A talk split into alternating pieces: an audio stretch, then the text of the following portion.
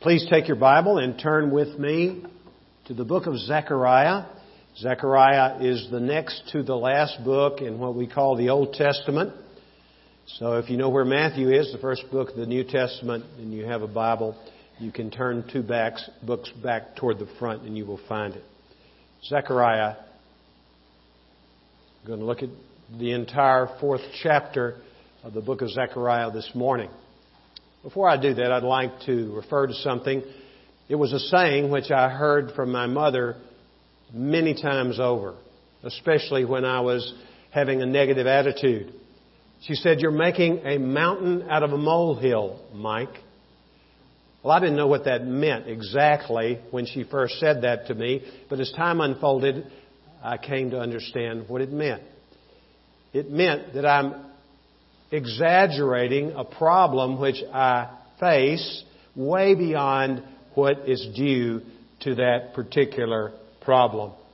This saying originated, according to those who study such things, in the 16th century in Great Britain.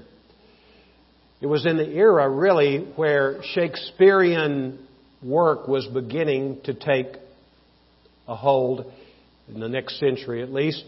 And he had a comedy which he entitled Much Ado About Nothing. That's really what making mountains out of molehills amount to.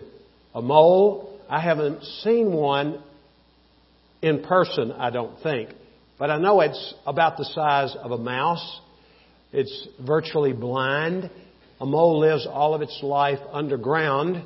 And the way we know that moles are around, they build mold hills. They don't do it on purpose. It just sort of happens as they burrow through the ground close to the surface and these little mounds crop up. They're indications that there are moles which have infested that piece of ground, making mountains out of molehills. Today we're going to look at that saying in reverse. Because God wants you to make molehills out of the mountains that you face in your life and we all face mountains that cause us to want to give up. So, that having been said, let's look at Zechariah chapter 4.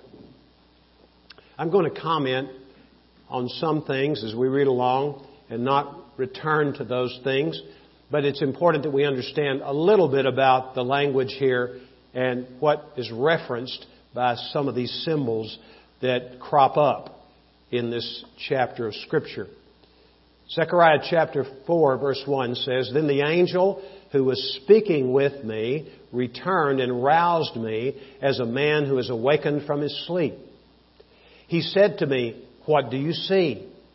And I said, I see, and behold, a lampstand all of gold with its bowl on the top of it, and its seven lamps on it, with seven spouts belonging to each of the lamps which are on the top of it. Also, two olive trees by it, one on the right side of the bowl, and the other on its left side. Then I said to the angel who was speaking with me, saying, What are these, my Lord? So the angel who was speaking with me answered and said to me, Do you not know what these are? And he said, No, my Lord. Now let's pause just a moment. From our perspective, we might say the angel was rude to Zechariah, who he awoke, first of all, from a deep sleep. I don't like being awakened from a deep sleep. Do you? He was awakened, and then he shows this vision, and it is confusing to Zechariah. By the way, Zechariah was a priest. He worked in the temple, God.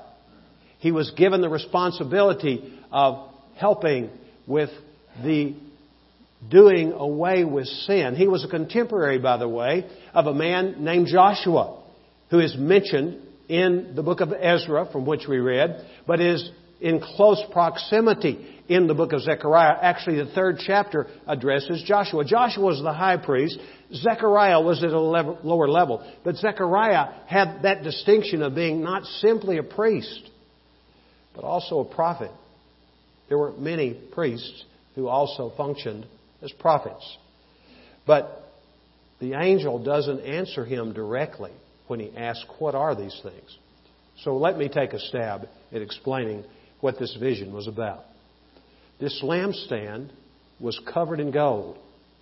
From archaeological discoveries contemporary with the time of Zechariah, there have been lampstands which have been found. And they were typically made out of clay. They were pottery, if you will. This particular lampstand would have been rather high. It would have been in diameter about the size of the trunk of a mature olive tree. We see olive trees mentioned in this passage of Scripture, and we're going to see a little later. I'm going to wait until the time is more appropriate to talk about who these two olive trees represented. But in the picture which is painted by the angel to this man Zechariah, who conveyed it to Zerubbabel, who was in effect the civil leader. He was a descendant of David. I'm talking about Zerubbabel now. And he was not king. There were no more kings in the nation. But he was, in effect, a de facto king. He was the leader of the nation in terms of their civil life. He'd been given a responsibility to rebuild the temple. Keep that in mind as we go forward. The lampstand had seven lamps on it. And each one of those lamps had seven lights or wicks on them. 49 lights. That would have been a bright light, wouldn't it? But there had to be oil which went into those lamps and into those different spouts in order for the light to be emitted and to illuminate the temple. So, that's the background of those introductory descriptions. But look what he does say, the angel, in response to the question which is raised by Zechariah. In verse 6 it says, This he said to me, this is the word of the Lord to Zerubbabel, saying, Not by might, nor by power, but by my Spirit, says the Lord of hosts. What are you, O great mountain? Before Zerubbabel, you will become a plain. And he will bring forth the top stone with shouts of grace, grace to it. Let's look at what mountain lay before Zerubbabel. It was a pile of rubble. That rubble was all that was left of Solomon's temple. Some 70 years before this particular event.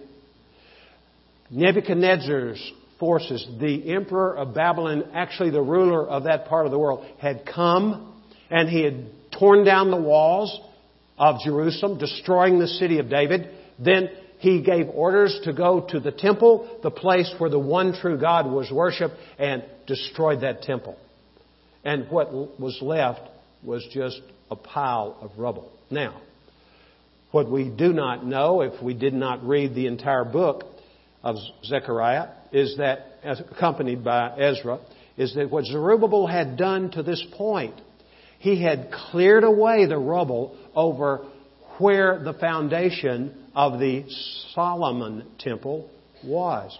And he had built a foundation. So he'd gotten a good start. You've got to have a sound foundation if you're going to have a building that will stand. And there was no more worthy building to that point in history than the temple. But to him, it was a great mountain. But notice the promise of God through the prophet priest Zechariah to Zerubbabel. And undoubtedly that message was conveyed to Zerubbabel by Zechariah. He says, look at it again in verse 7. What are you, O great mountain? Before Zerubbabel, you will become a plain. In other words, you're going to make a molehill out of this mountain. Verse 8 says, Also the word of the Lord came to me, saying, The hands of Zerubbabel have laid the foundation of this house, and his hands will finish it. Then you will know that the Lord of hosts has sent me to you, for who has despised the day of small things? But these seven will be glad when they see the plumb line in the hand of Zerubbabel. These are the eyes of the Lord, which range to and fro throughout the earth. Then I said to him, What are these two olive trees on the right of the lampstand? And I slept. And I answered the second time and said to him, What are the two olive branches which are beside the two golden pipes? which empty the golden oil from, from themselves? So he answered me, saying, Do you not know what these are? And I said, No, my Lord. Then he said, These are the two anointed ones who are standing by the Lord of the whole earth. Now let's consider what mountains we face. Not unlike the mountains which Zerubbabel and the people of God faced.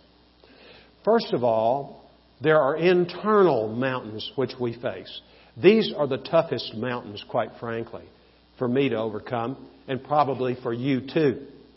In the case of these people, if we were to turn to the second chapter of Haggai, a contemporary prophet, these people had heard from God through him as well as through Zechariah. What we discover is that they had the internal problem creeping up of apathy.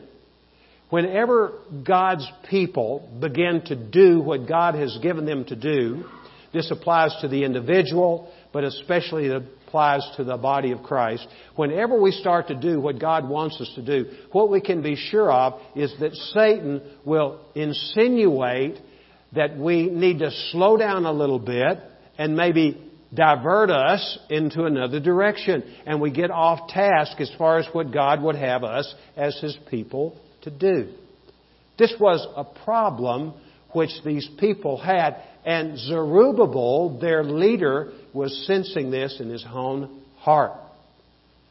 Also, there was the external problem. We have internal problems. Our big problem is with ourselves. Our flesh is what the Bible calls it. Indwelling sin as believers. These things really bog us down and keep us from accomplishing God's purpose for our lives. But there are external problems. That's why we read from Ezra chapter 4. Did you notice the problems which existed? When these people had been miraculously set free from nearly 70 years of exile in a land 600 miles away from their beloved Jerusalem and their beloved temple. When they were set free, I can imagine every step which they took over that treacherous and lengthy journey on foot, 600 miles. They had a lilt in their step. They did not mind that long journey.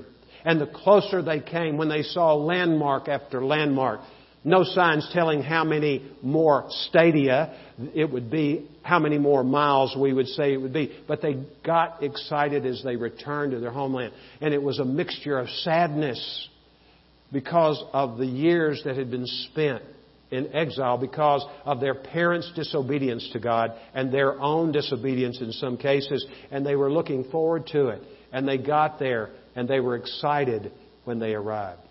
They arrived, however, to face immediate opposition. This is always true. When God has a big task for individuals or for His church, we can count on opposition. I remember what Paul writes to the Corinthians from Ephesus.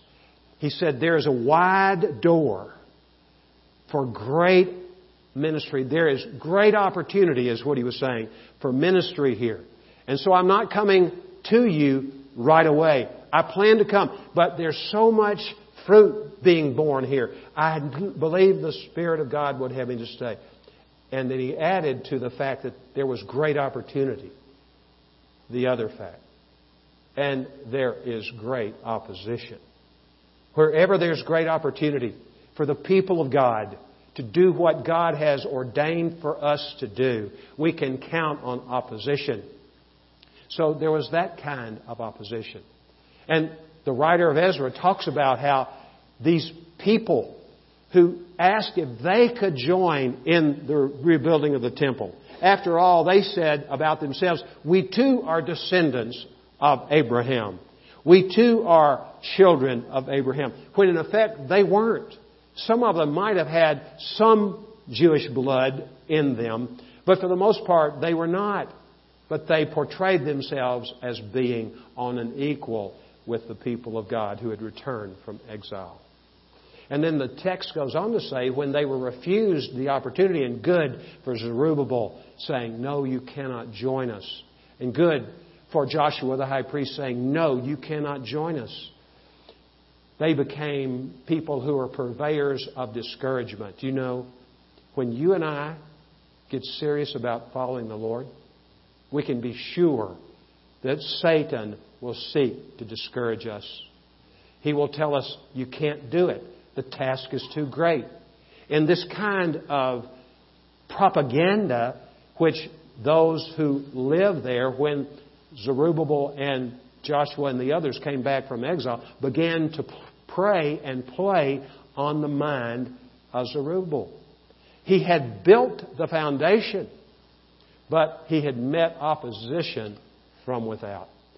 These people went so far as to write letters tattling, as it were, on these people whom had been set, whom they had been set free by the leader of that land.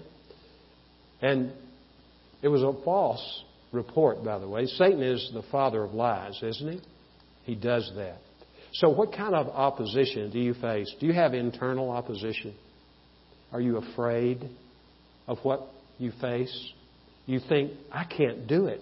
Whatever the Lord gives you to do, you say, I can't do it, Lord. I've tried. I can't do it. You've picked the wrong person for this assignment.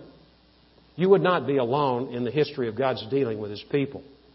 Moses, the man whom I believe, second only to Jesus, is the greatest man who ever lived. That's my opinion. It's just an opinion. The Bible doesn't really say that.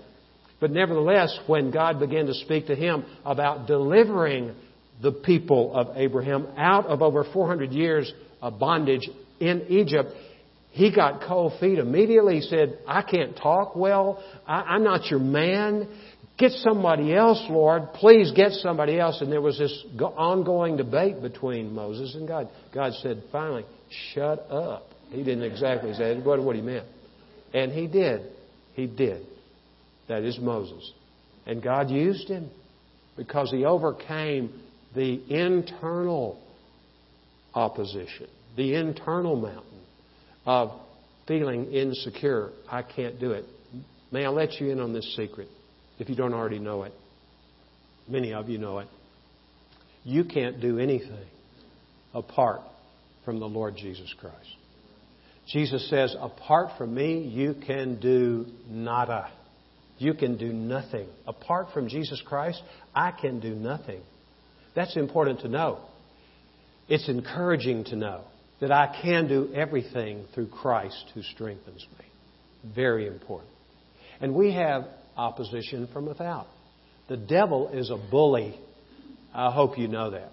And whenever you feel intimidation from another person related to your desire and your commitment to follow the Lord, to do what God has given you to do, when you hear the voice, you can't, you can't, you can't, you can't, you can't, do you know where that comes from?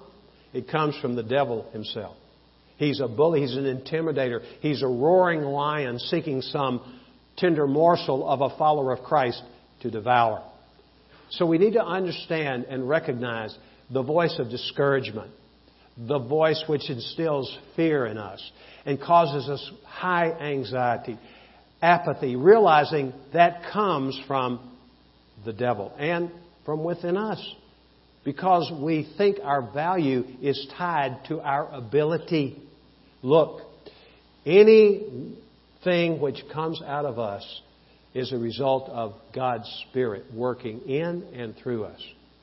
What are we to do with these mountains which we face if they are going to become molehills in our lives? Some people ignore them. You know such people. Maybe you're such a person. We have the ostrich approach. You know what an ostrich does when in danger? Sticks its head in the sand as if to say, if I hide my eyes from this oncoming predator, he will not see me. The big bird is going to get it, right? And so, ignoring it is not the answer. The mountain that you face in your life. Sometimes we say, well, we'll just sort of skirt around it. We'll take the path of least resistance. Think about Jeroboam, who was the first king of the northern kingdom. His kingdom was the result of a civil war which broke out between the southern kingdom, led by the heir apparent to the throne of David. We know him as Rehoboam. Rehoboam was very unwise in the way in which he related to the elders of the nation, and it resulted in a civil war. The north broke away, the ten northern tribes, leaving just the two southern tribes of Judah and Benjamin. The overwhelming numbers were on the side of the north, and Jeroboam was the king. He had no relationship to David, and likely no relationship to Yahweh, the God of Abraham, Isaac, and Jacob. And what he did to preserve his own authority and power, he ordered that two golden calves be built. Does that ring a bell? You know the story of the golden calf in the book of Exodus 32. How Aaron fashioned a golden calf and the people worshiped the calf, which would be a similar kind of God figure from their days in Egypt. While Moses was up on the mountain Sinai getting the Ten Commandments. But what we do know is that what he said to the people, I'm talking about Jeroboam now, the king of the north, Israel as it was called then. He said, Look, it would be too much for you to go all the way to Jerusalem to worship God. You don't have to go to the temple. We're going to have our own gods here in the north that are representative of the one true God. So I'm going to have one put in the village of Dan, one in the village of Bethel, and you just go wherever it's closer to you and make it easy on yourselves. This is typical, far too typical, of Christianity in America today. People like me who stand behind a pulpit like this try to make it convenient for people to worship God. We don't have to make it any harder than it is. But it does call us to deny ourselves and to take up our crosses daily and follow Christ. So some people take the path of less, least resistance. Others just surrender. They're going full tilt and they're moving toward the mountain and they're expecting something to happen when they get to the mountain. But when they get there, they run up against the mountain and they give up. They surrender. They say, Why me? when they face opposition in the process or when they get to that mountain. Why me, Lord? Lord Nelson, the great admiral of the British Navy in the late 18th and early 19th century, he fought the most important naval battle to that date in the history of naval battles. He took his 27 fighting ships south from Great Britain because reconnaissance had told him that there was a massing together of 33 fighting vessels, 18 from France, 15 from Spain, who were going to make their way, and Napoleon was their emperor at that time. And Napoleon fully intended to invade and conquer Great Britain. So, Lord Admiral Nelson very confidently went south, and the battle occurred on October the 21st of 1805 at a place called Trafalgar. Trafalgar was a place in the southwest of Spain, in the Bay of Trafalgar.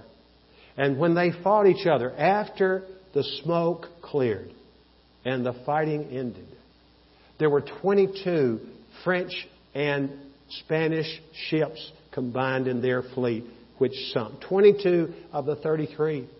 And of the 27 which he commanded, not one had been sunk. What a great battle was won. But he had to overcome some internal mountains. He was a brave man, but he was a man who believed in God too. But let me read something to you that would indicate something that would have caused me probably to surrender, and maybe you too. This is what he wrote in 1802, three years before this event, to a friend, Camden, who was the Secretary of War of Great Britain at the time. He said, I'm ill at all times, It's my enthusiastic love for the profession, meaning a seafaring warrior, which keeps me one hour at sea. Do you know what his illness was? It was seasickness. Have you ever been seasick? It's the pits, isn't it? I remember one time when I got seasick, I was excited to be with my wife and two children. We were off the coast of Florida in the Gulf. We were going fishing. And we had not gotten far from shore.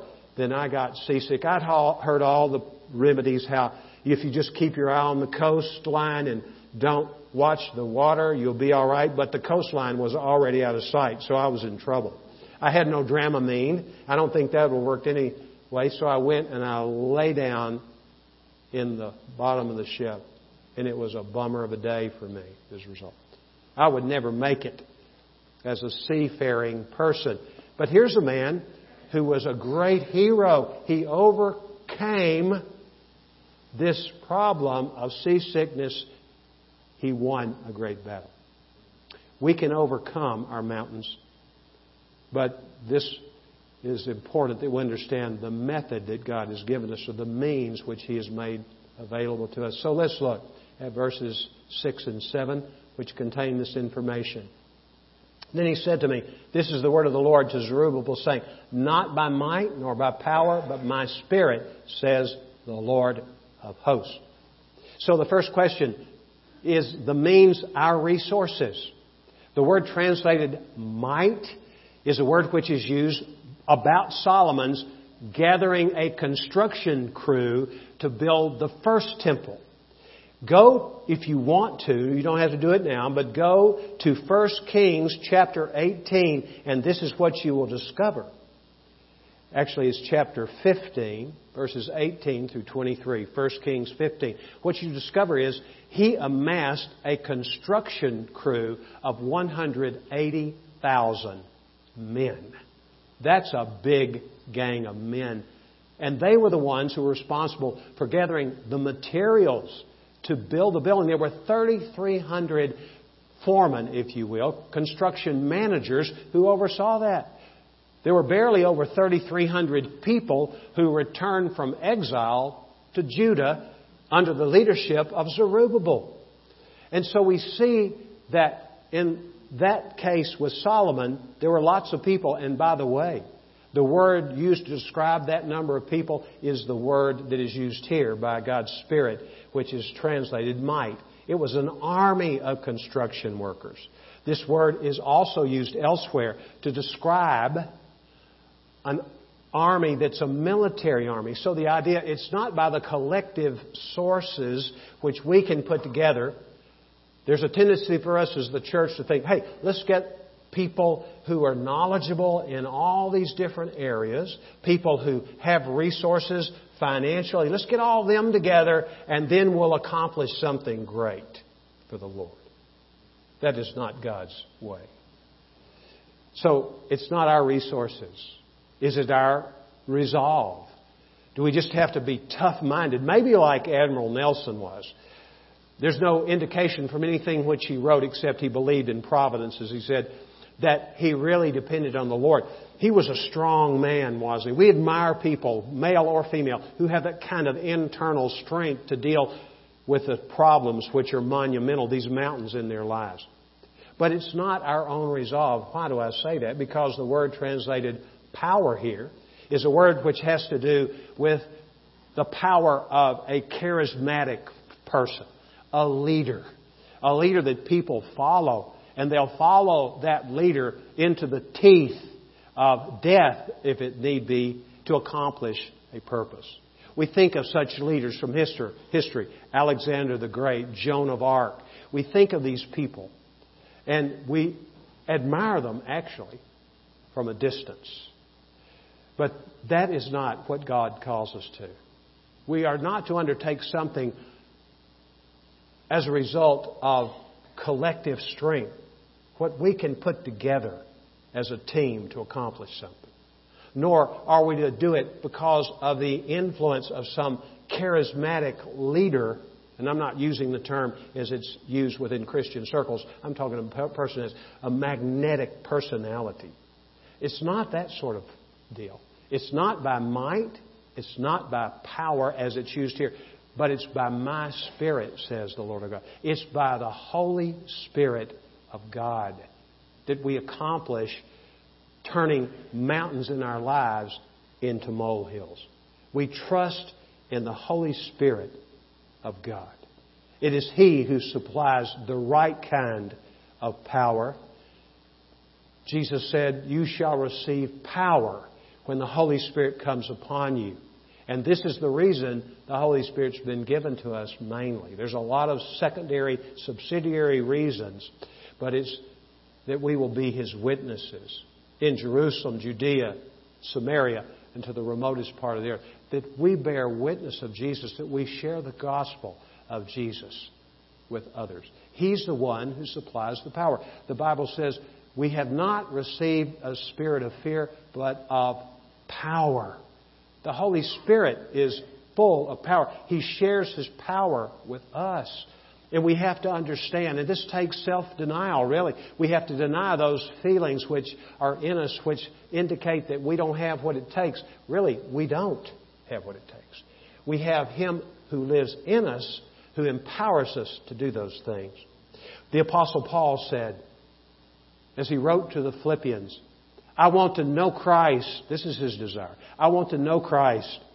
Very worthy desire.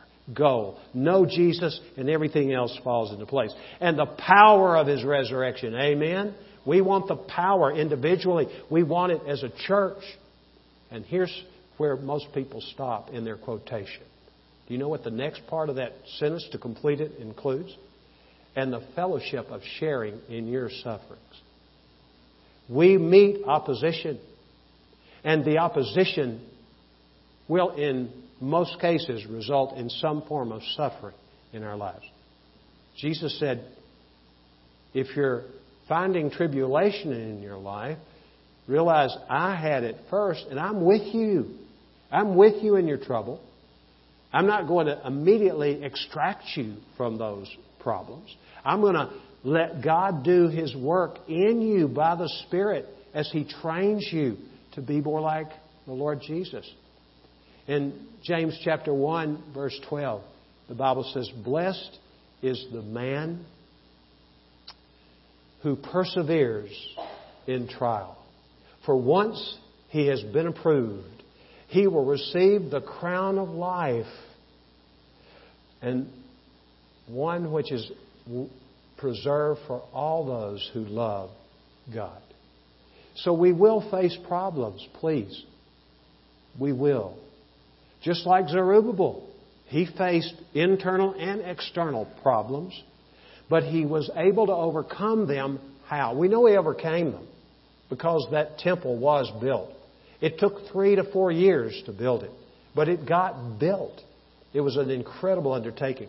But restore storing of worship as God had intended for His people was accomplished because he trusted in the Lord. The Lord equips us who know Jesus. Now, let me quickly take note of this that the church is not in the scriptures divided into clergymen and the rest of the people, clergy and laity. In fact, if the word clergy doesn't even appear in the Bible. That's a made up word. The word laity really is derived from the word Laos. We know that was a country at one time. It's not called that anymore. In Southeast Asia, Laos or Laos, it means people. And so we are the people of God. And each one of us is indwelled if we know Him. Each person who knows Jesus is indwelled by the Spirit of God.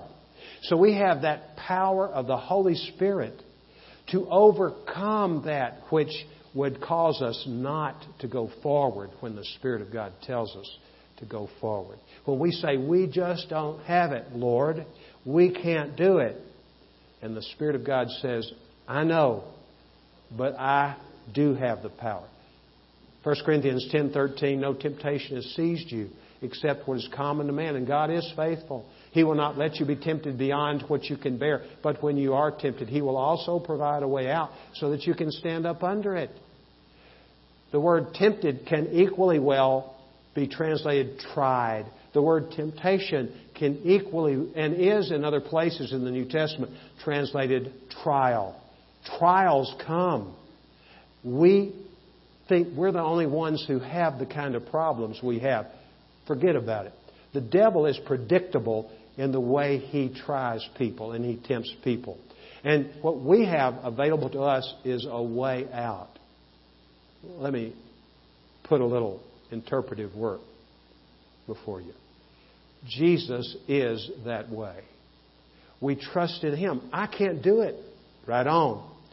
Jesus in me gives me the power to do whatever He calls me to do. And Jesus indwells His church. Jesus is here today. Thank you, Lord. Did you know it? Did you come expecting to have an encounter with the risen Christ? He's here. He says, Wherever two or three have gathered together in my name, thank you, Lord.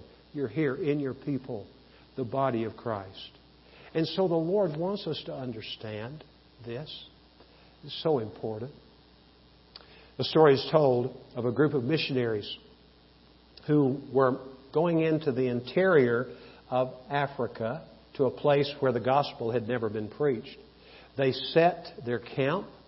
There were several of them. And what they would do, they would have their base camp. They would go out and try to encounter some of the people in the area and preach the gospel to them. Each evening they would return. One evening after they had been there for several days, they had chosen a site which was surrounded largely by a colony of monkeys. When they came back, the monkeys were scurrying around in the camp. In fact, they had done more than scurry. They had made a makeshift pile of wood for a fire. And not only that, some of them were circling what would be the fire. And they were extending their paws toward them, as if to say, I understand that I'm supposed to get here to get warmth from this fire. The problem was there was no fire. Here's the problem in the church today we scurry around doing religious stuff without the power of the Spirit leading us. And we as a body, and the body is only as strong as its weakest link. And we have good news in the Scripture that God's power is made perfect. How? And where? In our weakness. Our weakness does not disqualify us. In fact, it actually qualifies us.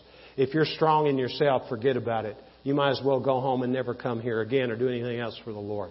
It's in the Spirit that we have the power to do whatever God calls us to do, and more importantly, to be. God's Spirit provides no shortcuts. I mentioned this already, that it took three to four years. It would have been nice if Zerubbabel, Zerubbabel had been able to snap his fingers and there was this beautiful temple in place. God could have done it, but he had other plans in mind. But look at verse 10. Who has despised the day of small things?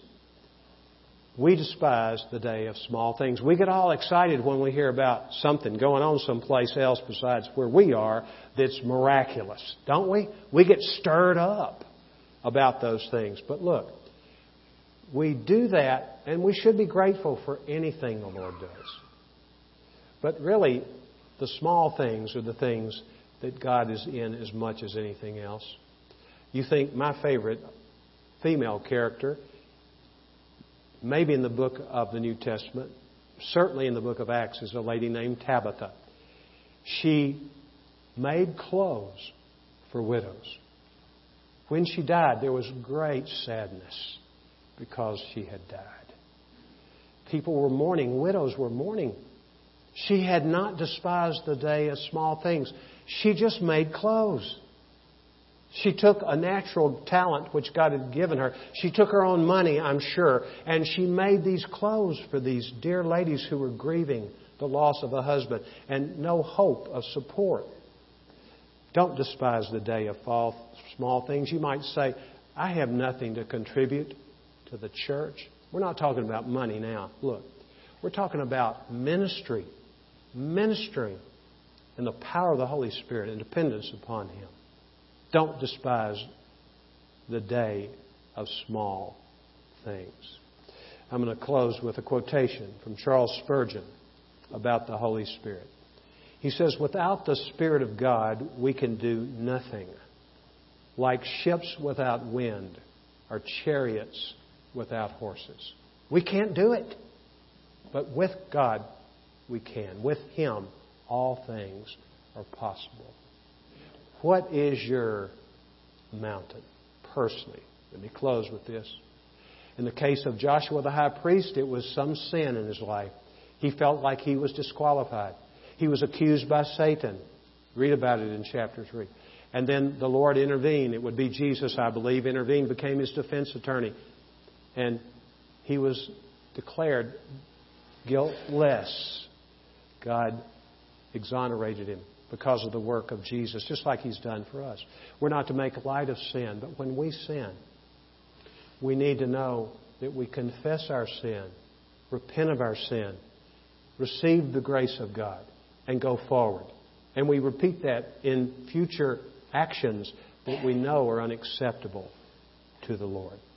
It's all about our trusting the Holy Spirit to fill us, to control us, to empower us as individuals and as a church. Would you bow your head? Would you pray this prayer? You have to pray it your, from your own heart. But I'm going to pray a prayer that I prayed already today. I want to pray it again. It's always appropriate. Dear Holy Spirit, thank you for being in me because I have received Jesus as my Lord and Savior. I'm sorry, Lord, for taking you for granted, for thinking you're an it and not a he. Thank you that you are God, and you are, by your own description of yourself in the book of 2 Corinthians, Lord. So I submit to you today, Holy Spirit, would you please fill my life, guide me, direct me, help me be done with saying I can't when you give me direction. Help me to trust you because you always say I can. Thank you, Lord. We ask these things in Jesus' name. Amen.